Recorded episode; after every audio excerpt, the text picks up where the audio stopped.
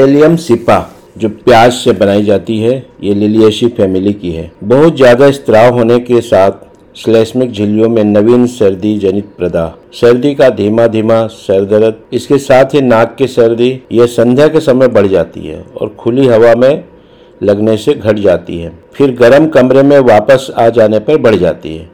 यूफ्रीसिया और पल्सिला से तुलना किया जा सकता आर्तव स्त्राव, होते रहना पर सर दर्द का बंद हो जाना। परंतु स्त्राव होना जब बंद होते ही फिर सर दर्द लौट आता है इसे लैकेसिस और जिंकम में पाया जाता है।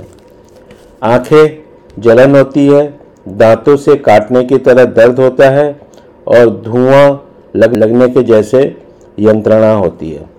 बाध्य होकर आँखों को मलना पड़ता है, आँखें जल भरी या तर रहती है, आँखों की कसिका, नाड़ियाँ फट जाती है, और बहुत अधिक आँसू बहते हैं। नाक की सर्दी बहुत अधिक परिमाण में, पानी की तरह पतला और खाड़ उधरने वाला, तीक्ष्ण बलगम नाक से निकलता है।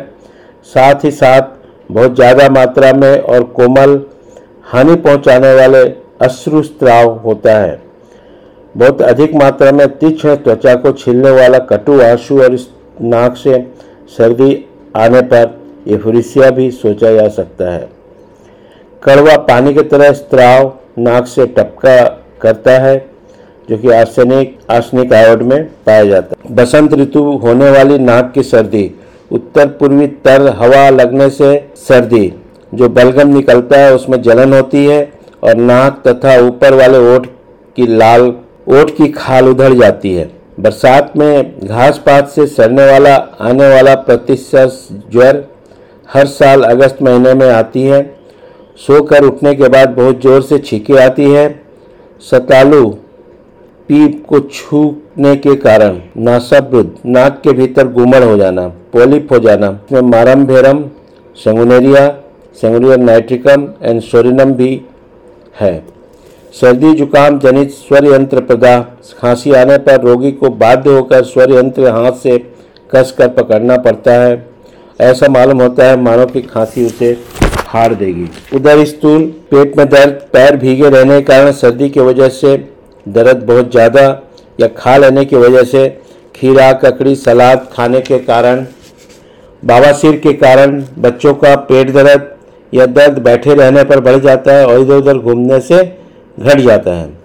लंबे सूत की तरह स्नायु सूल। यह दर्द मुखमंडल, मस्तक, गर्दन और हाथ और छाती में होता है। चोट के परिणाम स्वरूप आया पुराना स्नायु प्रदह ट्रामेटिक क्लोराइन न्यूराइटाइटिस कोई अंग कट जाने के बाद शेष अंग में दर्द, जलन और डंक मारने की भांति दर्द।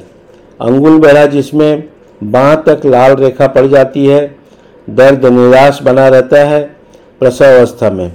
पैरों पर खासकर एड़ी में रगड़ पर जाने की वजह से जंत्रणापूर्ण और खाल उधरने जैसे दाग।